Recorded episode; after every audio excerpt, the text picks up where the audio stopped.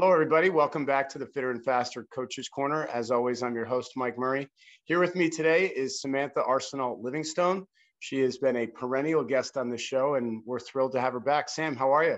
Oh, it's so good to be here with you and have this time and share this space and love what you're doing in, in the Coaches Corner. So grateful to be here.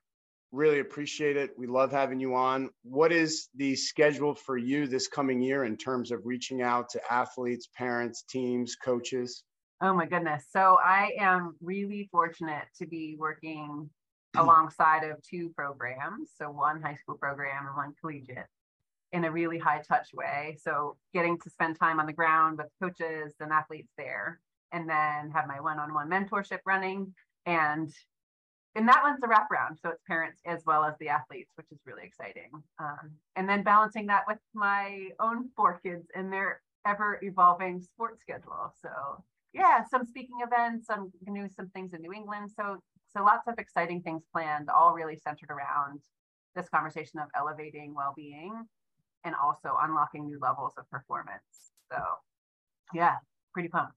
That's a great it's a great segue into our topic today. And we're, we're mm-hmm. talking about coaches' mental health and wellness and coaches helping to find at helping athletes and parents to find balance and finding balance within their own lives. You have so many balls in your court mm-hmm. that you're managing throughout the course of a fiscal year.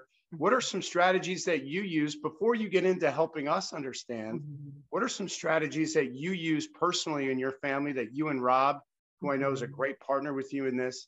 How do you guys manage this crazy schedule together? Yeah, and he's a coach too, right? So collegiate strength and conditioning coach. So we start honestly, we start with our values. Like we really do circle back up to reconnect, mm-hmm. and it's right usually right around July into August. As so we're up in New England, and our girls just started school this week.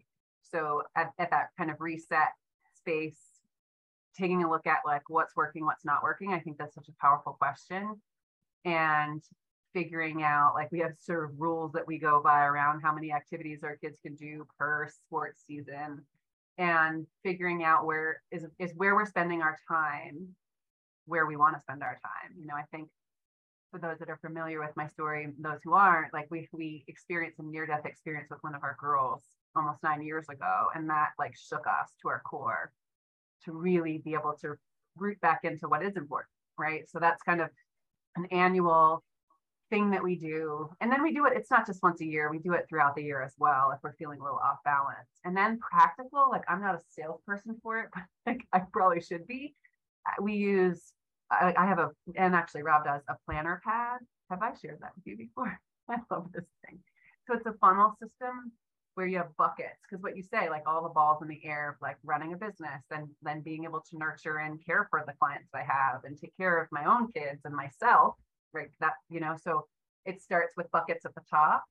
And you don't need the pad to do this but it's just like what are the roles that i have in my life? And making sure that one of those roles is you like me so it says self.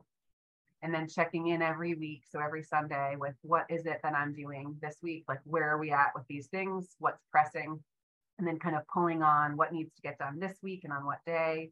And then the next one is appointments throughout the day of like how am i spending my time because what you know is like if we don't schedule time with ourselves or with our family or partners like it kind of just falls away right so and it doesn't make it so and it has a cost right and as I sit here, I don't have it all figured out. Like I constantly have to remind myself to put down the illusion of urgency to take care. Like it's okay to take a break. Like all that stuff that's so conditioned, right, in our culture, especially in sport, especially in swimming. I think that's the cool part of the work I'm doing now, is being able to see the culture within other sports, not just swimming. Um, and swimming has a unique culture of like this is really no end, right? When it comes to one season rolls right into the next. So yeah, so taking care of myself, I would say, is how we pull the balls and also being able to put down the ones right that we don't necessarily need. Like you have to say no to some things to say yes to the things that matter. I think that's the hard part. Yeah. That's incredibly insightful, especially yeah. for where I am right now in in trying to manage our team and our business. Mm-hmm. And I constantly have all of these things pulling me in different mm-hmm. directions and we have to create and you said it that urgency list yeah what are those top priorities? They have to be our family. Mhm. And while, while we're going through that, we have all of these other people that mean a lot to us and that we care a lot about, right? We have our team, we have our coaches, we have their lives that we feel responsible for sometimes. Mhm. And it's a lot.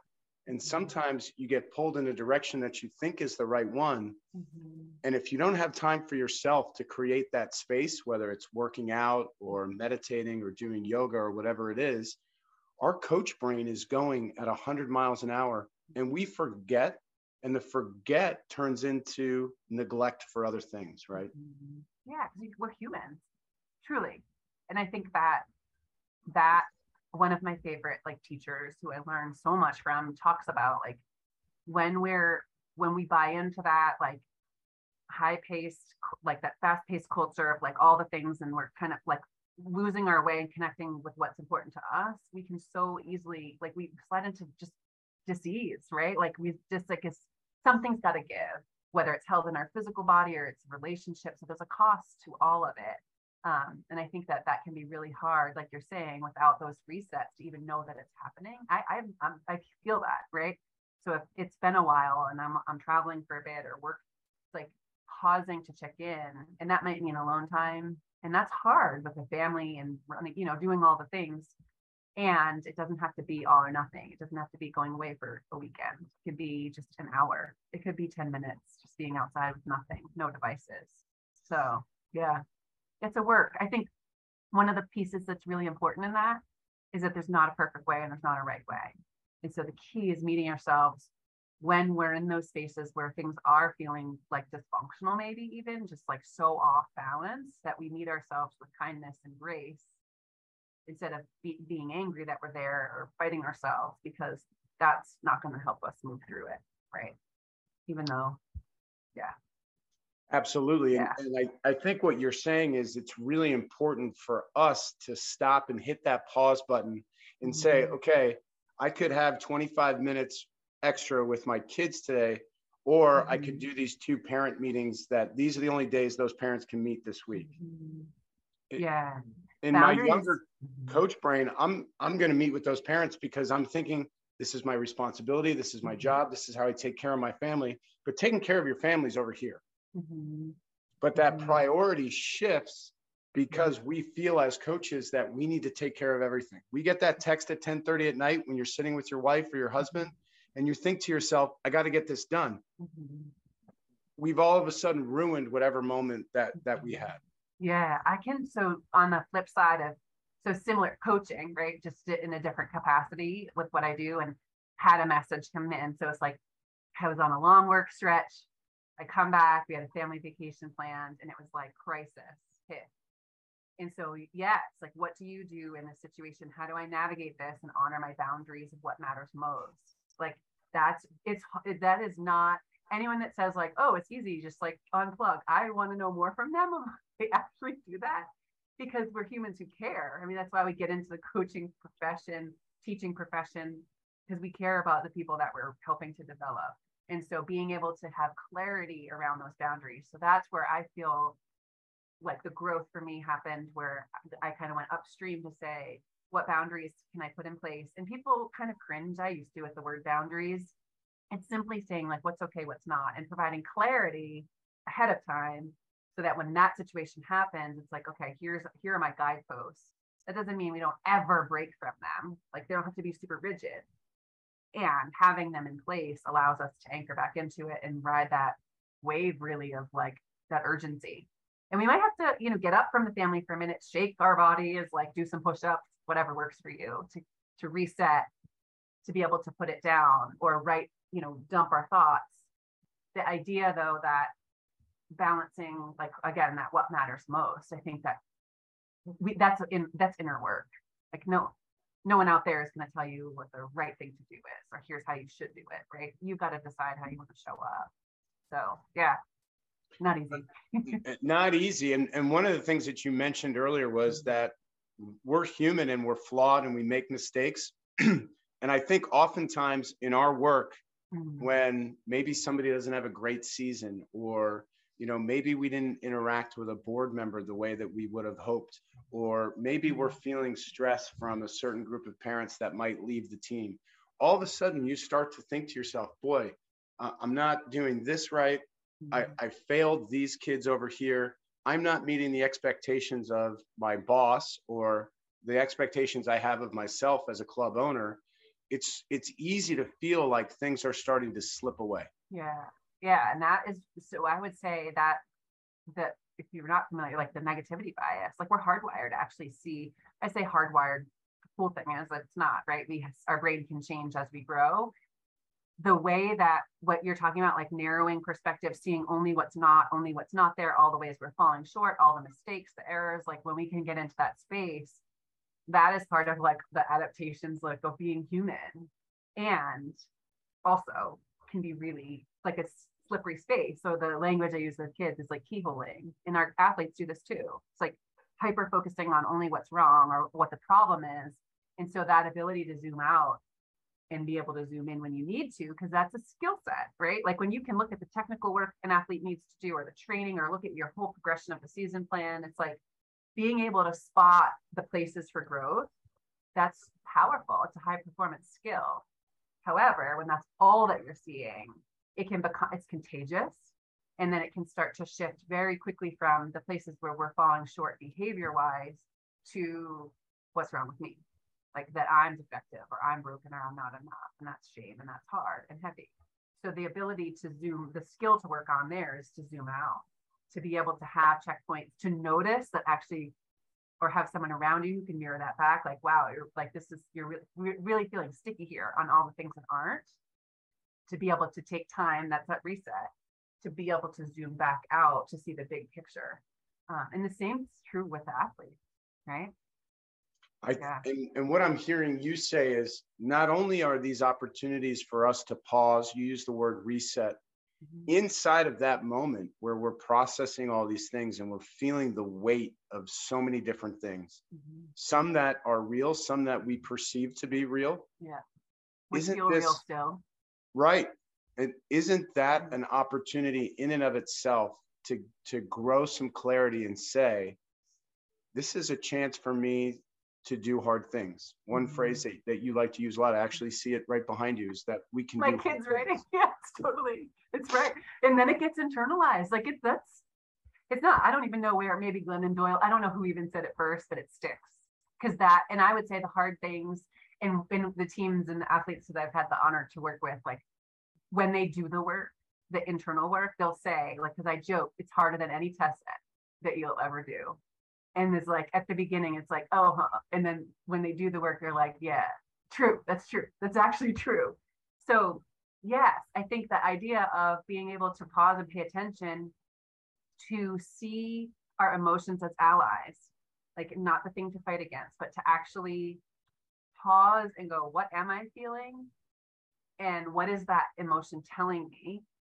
Like, what am I thinking? Where am I falling into? Another phrase that I use with athletes is like thought holes, like cognitive distortions, fancy word in psychology, but they're thinking errors. Like, where am I starting to see these patterns emerge so that I can notice them and use that as information? Because maybe you're stirring, like getting to the core of like what actually is underneath it. Well, you care if it's a conflict with a parent, coming to that space of mutual understanding that you both care about the development of this athlete, this human being, getting there and then figuring out, okay, where do we want to move from here? So I think that internal work is that's the key. Using it as information and message and messages instead of trying to be the thing that we fight against. Yeah it's so true for both coaches and athletes and you're illustrating it so well and the, and the process behind it. One thing that i read in your blog a long time ago that i always appreciated was oftentimes when we're going through struggles like this or, or we don't feel like we're enough mm. you use the phrase that we block ourselves from seeing our own greatness. Yeah. I believe that. Yeah. And actually you asked another thing that i that i got going on this year is like taking this the teachings and the work and like that's exactly like opening up an academy for athletes, for coaches, for teams. And that's the whole concept is unblocking, like on up leveling, like hitting that next level. And that it, it, and we we cannot get there when we're fighting what we're feeling, when we're feeding ourselves up. Like that's that old school notion of like mental toughness is like just be a jerk to yourself, beat yourself up, or even like coach coaching style of managing with fear and gripping tighter, like even parenting, like that does we know that doesn't work. It might work a little bit, but the cost is so high. So this idea of being able to turn inward and have the skill set that allows us to be pulled by wonder instead of like pushed by fear and that constant we just we can't access the flow state that peak performance until we are able to to really fully embrace like the humanness. Now can we touch performances when we're in those spaces like i did right? And when i like look at my performance um, on top of the podium and this i'm totally tangenting so feel free to cut this out if you want. But my girls my youngest hadn't seen me race so this has this is connected. My girls were at my parents house they pull up youtube and they find the video for her to watch I was so emotional watching that and really for a whole lot of reasons was pride there but the overwhelming feeling was sadness for that girl because she was so sick. Even though i performed at that level i'm left with now what i know is wondering like what could have been if she had been healthy? Holy. And that's a space where we then become afraid of it. It's like we're afraid of our own power and greatness. So i think some of us tend to self-sabotage because it's safer comfortable, even though it's not. So yeah, so that idea of oh, I could, you know, I could talk about this stuff forever. That idea of unlocking it. Yes, yes. Well, I think I think a, a commonality between coaches and athletes is that both coaches and athletes oftentimes get caught up in the world of comparison, mm-hmm. right? Mm-hmm. As coaches, we're constantly trying to quantify our success explain our failures. We're constantly in this place where, okay, what did I do right? What did I do wrong? And then we tend to shift to the wrong, all the while telling the kids, as Ted Lasso says, to be a mm. goldfish. Forget about the mistake, move on, go forward. But we're not doing that. Yeah, it's not easy. It's not easy. So I, I have an interesting, I guess it's my own spin on comparison is we're gonna you're gonna notice differences. Like so you're gonna notice differences. And i think what's happening when you go to that like it like good bad right wrong like that is that dichotomous thinking that is not reality. So it's like a kid coming up and saying oh, that was so bad or that swim was bad. No like i will not tolerate that as a response and reflection because in any race even the best performances there's always something that you can improve on and there's always something that maybe you feel or there's always something that you did well that you feel proud of. So this idea of rushing to that space, I think we do that because we're afraid to feel the discomfort of feeling. Like we're afraid of the emotion that's coming up for us. Now, we go stretch that back a bit to say, well, where, what is the emotion activated from? It's our thoughts.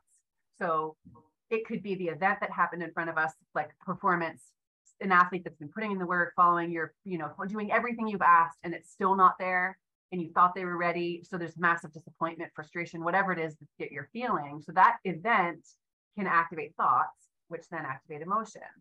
What we tend to do then is rush to make meaning because that's what our brains want.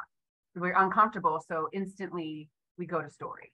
So I think that problem with comparison, like you can't stop comparing.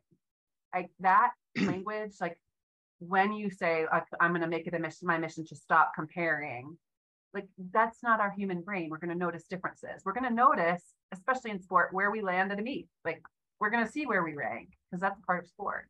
So the power is in sniffing the storytelling around what it all means so that you can use that information to then inform your next best steps.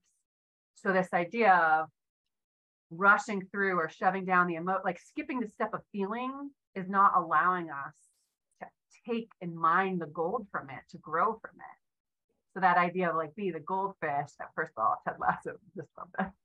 I wasn't, I was like avoiding it and then like, this is amazing. Mm-hmm. That idea of we want to learn from them. We don't want to ruminate over them and like and then go run away with story about what that then that data point means about all of it. Because then we go to that too. It's like one thing happens and then we're questioning everything or telling a story about it all. So yeah, I, I so appreciate that insight because a, another thing that you had mentioned in a blog, I, I think it was a couple years ago, you, you mentioned that when we think about our thoughts, we oftentimes think of our negative emotions as truth. Mm-hmm. And we don't, I think you used the phrase, uh, we don't reality check the stories mm-hmm. we've constructed. Mm-hmm. No, we totally, and that's, we totally assume that the thoughts that we think are true. And that can get really uncomfortable. So then you move into a space when we start to challenge what we're thinking, we can, it, so Brene Brown describes that space, cognitive dissonance, as one of the most painful experiences for humans. So it's no wonder we don't like our part of our brain, right? Survival, reproduction, and then like avoid pain, discomfort. So to go there and go there willingly, right? We we that's really hard to do. It's really hard to do when our bandwidth is like we have none and we're fried and our nervous system's fried. So that idea of pausing again, that, that reality, that the the resets and the power of that or the power of the pause to check in with ourselves, these little windows open up space for us to say, what am I thinking? Like, what is the story I'm telling myself? And then do I know it's true? Like, how do I know it's true? And start to challenge that. It is uncomfortable. And also, I would argue that that discomfort's a lot less to carry, and navigate than the discomfort of continually beating ourselves up, you know? Yeah. It's like the path of two parts. Which one do you want to take? Sure, sure. And and and the, the power is in like the recognition of it, right? Mm-hmm. The, the power is recognizing, boy, I'm I'm really hurting right now. Yeah. And and where where do I go from here? So mm-hmm. I'm I'm really hurting. I'm gonna I'm gonna allow myself some space to really be impacted by whatever just happened. Yeah. And and now start to to look up and say, you know there, there's light up there i, I got to start mm-hmm. doing things to get to that point mm-hmm. yeah because when we don't do that it's going to pop somewhere so then you talk about the relationship piece or family or whatever it is like when we leave the pool or we're leaving that meeting it's like we're gonna we're humans so things are gonna seep into home also when we just try to shove it down or run away from it it's like it's gonna come out somewhere right, right. so that idea i think there's a there's a human fear and I'm not a trained psychologist, right? A clinician. So this is like, I come into this space from my work as an educator and also through the lens of mindfulness. This fear that I hear from people is like, if I feel it, it's going to consume me and I won't, it won't, I won't be able to turn it off. So we're afraid of our feelings. Like we're afraid to feel it because then, then what? And the idea what Susan David, who studies emotions and is the author of Emotional Agility, talks about is actually when we turn toward it and we name it, that's when we contain it. Like that's when we actually move through it faster so that you can move on to that next thing. Yeah, it's pretty. And I say it and I smile because it's not easy. And we're strong enough. Like we can do this. Like I think that that's like collectively. And coaches, my concern from the outside looking in and working with them is like burnout is so real and it is so pervasive. And if we don't start to have these conversations and normalize it, like it comes with a cost, right? Pretty big cost. So a major cost and and not that any other career pathway or professional job is I'm not comparing coaching to anything else, but the reality is is you are gone every night. Mm-hmm. You are gone before anybody gets up. Mm-hmm. And three weekends of the month, you're gone. Mm-hmm. And many of us are so entrenched in trying to create that success pathway for our teams, for our athletes, for our parents, for all of these people who have nothing to do with your own family. Mm-hmm. Mm-hmm. And you could be the greatest husband, father in the world, family person in the world, but mm-hmm. you if you're not making time to be around in the moments mm-hmm. that you're around everything feels like it's going to crumble mm-hmm. and yeah. this is this is the space where i feel like coaches need the most amount of help yeah well because when we we it's the real rub of like what gets put down like what then do you put down like when things fall onto your plate what does happen to them and i think that idea of that's where you go big picture of like what matters most, how do we want to operate, and like what are you willing to, where are you willing to give a little bit so that you can get something here? Because you can't, we just can't create more time. So it's like, what can you, what can you delegate? Where can you ask for help? Where can you boundary? And then you you're willing to deal with the consequences of that because of what you're getting in return and then you know so restructuring of meets like there's been coaches who have, have come up with creative ways to improve well-being among staff like days that are scheduled off like full days maybe during the week or rotating like when it comes to meets when it comes to the meet schedule overall like when you're taking a look at your season plan are you actually building in family vacation time like is that even a thing? Because especially down south, I think, or early school date starts, it's like you roll from juniors straight into school starting into the next season. So like when's the break? Ever, never. It's just one thing, you know, and then you've got holiday trainings. And so where, like on Labor Day, can that be a day of complete rest for you to be present with your family? And if no, right, kind of leaning into, I'm not saying right or wrong. And that's the part where you get to decide. But instead of turning outward to look for what the right way is, turning inward to say, if I took a day off, yes, there's time out of the water we're missing, dry land, etc. What am I gaining? What's the cost of it? And what you're gaining, well-being wise, is really hard to capture and measure. And we're not like we're not comfortable talking about it yet. But maybe you're gaining a more presence, you know, greater presence at home and that connection, which fuels you to show up differently in your work, right? Because when we're burnt out, so you know that idea of like pouring from an empty cup. Well, I like I like to think of it like we want to pour from the overflow, like what's flowing over the cup, so we're not constantly just trying to fill, fill, fill, feeling like we're completely burnt out. So it's going to be uncomfortable because we can't do it all.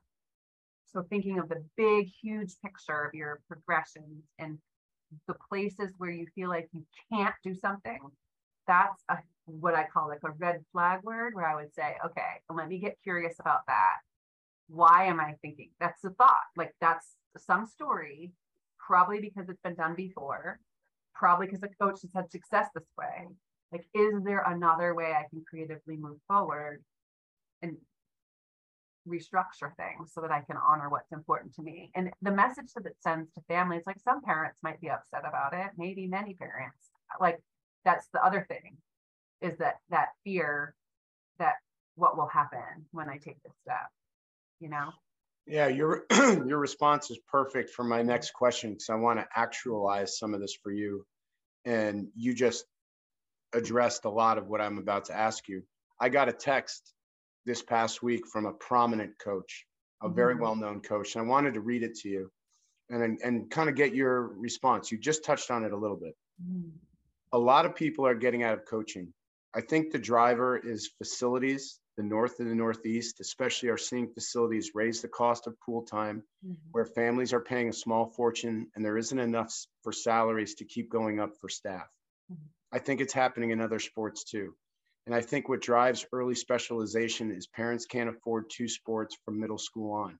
Mm. This is putting a tremendous amount of pressure on coaches, mm.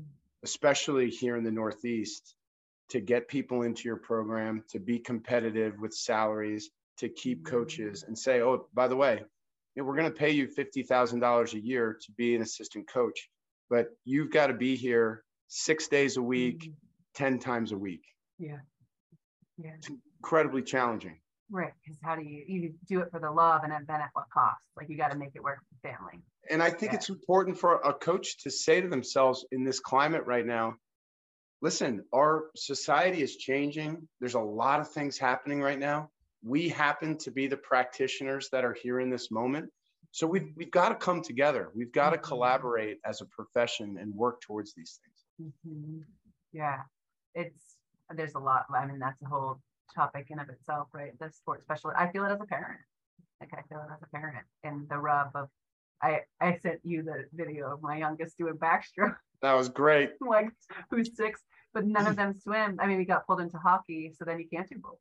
Like you just right. It's like yeah. it's really interesting, and and I think that idea, what you talk about is like, can you coaching as a profession? So watching the evolution of the strength and conditioning profession and how their organization, their like the at least the Collegiate Strength and Conditioning Association that my husband's been a part of, they have pushed really hard for it to become a like professional, like it's this professional job that is rewarded with appropriate pay. You know, it started out like way below what you could even survive on with the expectation similar. Like there were nights in his early in his career, he's like sleeping at the office because like you're expected to be there 24 hours a day.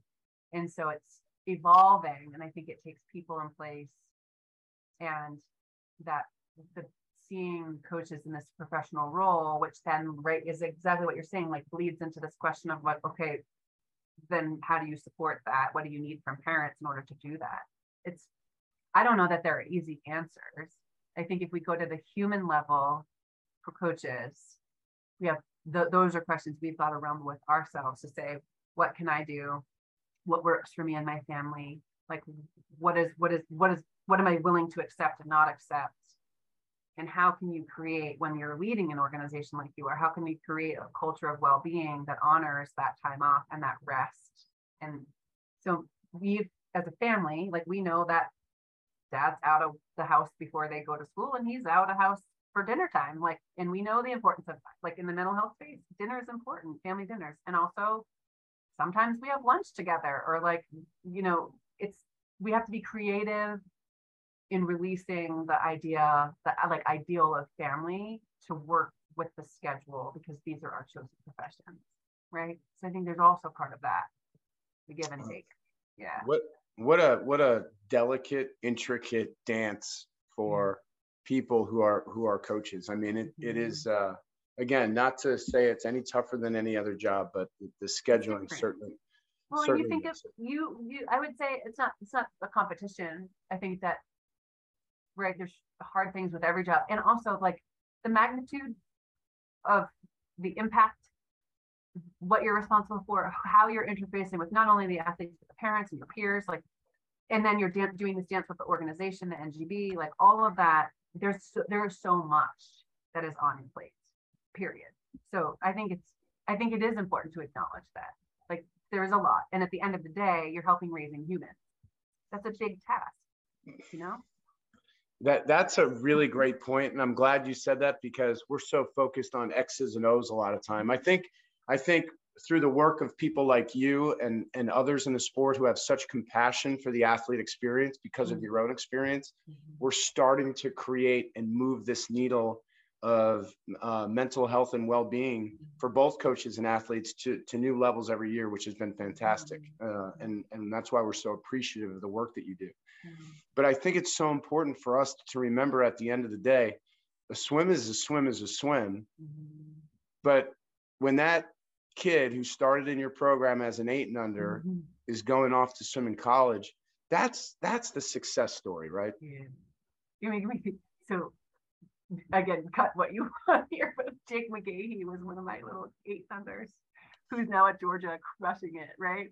And it's like so fun, even from like that little moment in time, right? That you got to work with someone to see their development and then to, on the back end of it as a human being to witness right. the growth, regardless of what level they get to, and to have to like that's the connection that you're making, the impact that you're making when it comes to the lives that you're touching. I mean, so many, so many every year.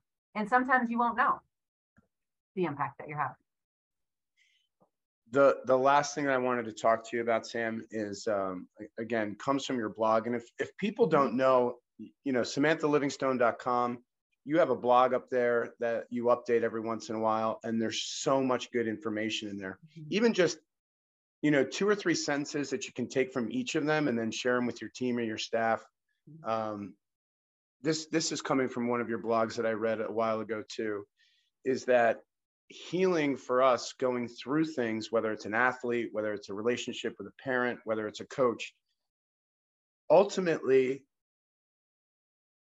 solving some of the issues that we have or bouncing back from trauma mm-hmm. that healing is is our responsibility and we mm-hmm. have to be mm-hmm. open to that can you talk about that a little bit yeah so I, I'm glad you brought up trauma actually, because it's like that's something that every coach is dealing with, every coach, because you know when we talk about trauma, it's basically an experience, and we're like the, the emotional experience, the impact stays with us, right? And it changes our brain, and it, there's no like qualifying. Sometimes we think, you know, for me and that near death experience with our daughter, like people would say like that's traumatic, right? It was traumatic. Also, having unmet needs or like a parent that was absent when you're home, like not necessarily is something that you go, oh, like that's trauma.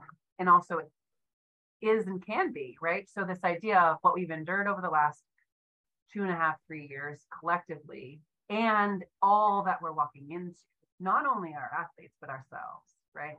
This idea yep. of things have happened to us. And so instead of asking that question of like, what's wrong with them or what's wrong with me, it's like, what happened to us?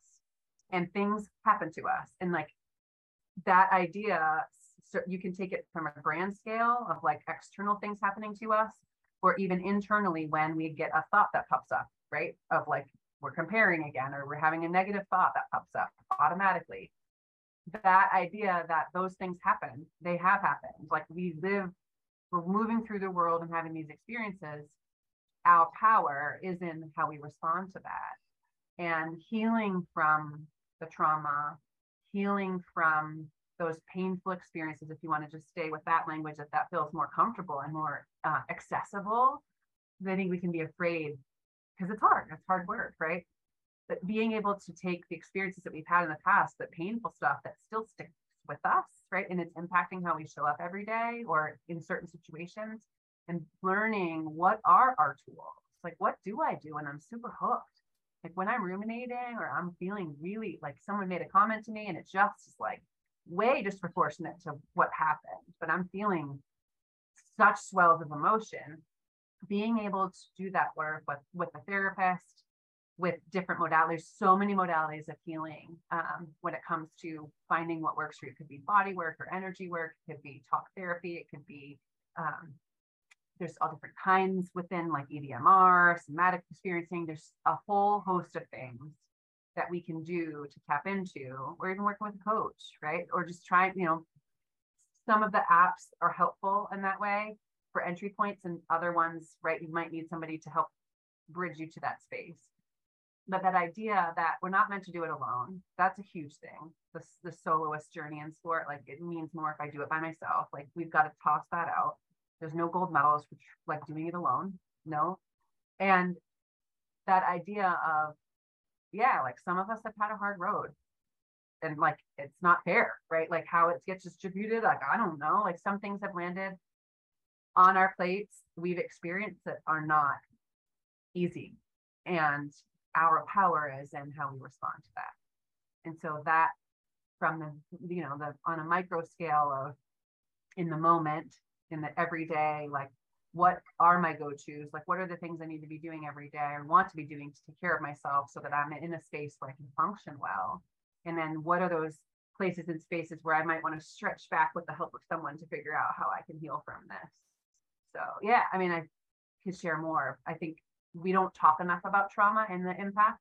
Um, it infiltrates every aspect of your work and how you as a coach can show up with well intentioned, like well meaning feedback and it's like activates the athlete in a way you just didn't see coming. Like you, we just don't, there's so much we don't understand about it and so much we do, but don't talk about. Right. And I don't think coaches have the space or bandwidth or necessarily the interest to learn all about the intricacies of it, but there are things that you can do like leaning in with curiosity, right? Like checking ourselves before we engage, that small practices that can help create what we call in education like trauma informed spaces, right? Where we can practice. So yeah, did that answer your question? It did. It did. and and some. You know, I I think uh what you're talking about, every single coach has gone through this and and and I want coaches to know that like it's okay. There are days where you're at practice, you're not your best self. Yeah. And those are the days where you're not the best coach. Yeah. Because you're carrying so much. Yeah.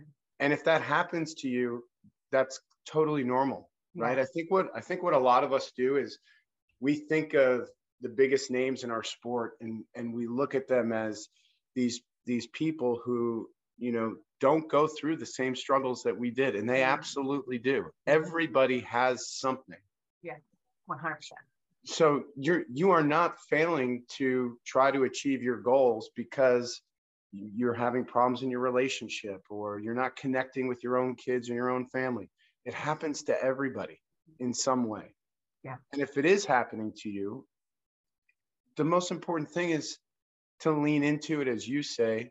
Mm-hmm. Take an opportunity for curiosity about yourself and that's what's going to make you a better coach. That's what's going to be able to leave those negative emotions and feelings that you have on the ride to practice and say i'm okay like putting them in this space right now because i understand that if i'm going to be the best for these kids i have to leave it here hmm Yeah, it's, it's real and true. And I think when we honor those boundaries, we also are teaching them really important lessons too. What like healthy boundaries create psychologically safe environments. That is important when we're talking about performance too, right? Like not just the well-being, it's important there, and also when we talk about performing. So that idea, I'm so glad that you. That's like my number one. Usually, lead in is like five and five, right? Like all of us are struggling, and it's so easy to see people and tell a story that they're not, and that's just not the truth. Yeah, we're humans. So that, the the question then becomes like, how am I coping? Like doing, in, you know, taking inventory. Like, how am I coping? How am I coping with the stress? Where is it popping for me? Because it's hap- like there we are coping then the next question is is it working for me? Is it really truly serving me? And is it helping me show up how i want in my life? And that's where people like when i did way back at, in 2018 the usa swimming convention and i had post-its people just kind of fill in you know finish the sentence and what was so like jarring and also not surprising was things like you know turning to alcohol like this these are the ways that we're i'm just numbing like tuning out we're overworking like all the things that we do as humans when we're stressed and not allowing it to move through us. Yeah. So that's like the key is in in the moment that you're having that thought of comparison or even big picture it's like when we're up against that hard thing our power is in our response. And so how we meet ourselves in that moment that's the moment we want to work on making sure that moment's in alignment with what what matters to us you know? Sam Yeah. it's always a great conversation. We're going to call this part two of like a 20 part series that we'll get to on coach's corner because there's just so many directions we can go in but we so appreciate your time and and we value your place in in our profession and mm-hmm. how you've been able to help coaches connect better with their athletes help athletes connect with their coaches mm-hmm. And help parents athletes and coaches go through the journey of sport with uh, the, the, insight and a, a level of awareness about why it's so important to be open and have communication Mhm. and talk about being healthy Yeah. And I think what's so cool is when you start to see the coaches and the parents actually say, like, wow, like things are coming together. Because there's still that fear of like, if we really do this, like, if we really pause to have this awareness, is it going to crumble? so, yeah, thank you for bringing attention to it and having me on and inviting me in. I love our conversation. anytime sam how can people get a hold of you if they if they're interested in the work that you do Yeah, so SamanthaLivingstone.com is probably the best way. And then there's a place to connect, and then I reach out and respond. Maybe not immediately, within 48 hours usually. Um, yeah, and I'm excited. I'll be sharing uh, probably mid October that launch of the academy, which is really exciting because I've got some teams in there already having good experiences. So I'm pumped. So that will be up on that website as well. well Yeah. fantastic Yeah, best thanks. best to you and the whole family hope we can catch up someday up at emerald lake At Emerald, there you go. Yes, yes, And, for uh, sure. listen have a have a great uh holiday weekend coming up and uh all the best to you You too. Thanks, Mike. Thanks so much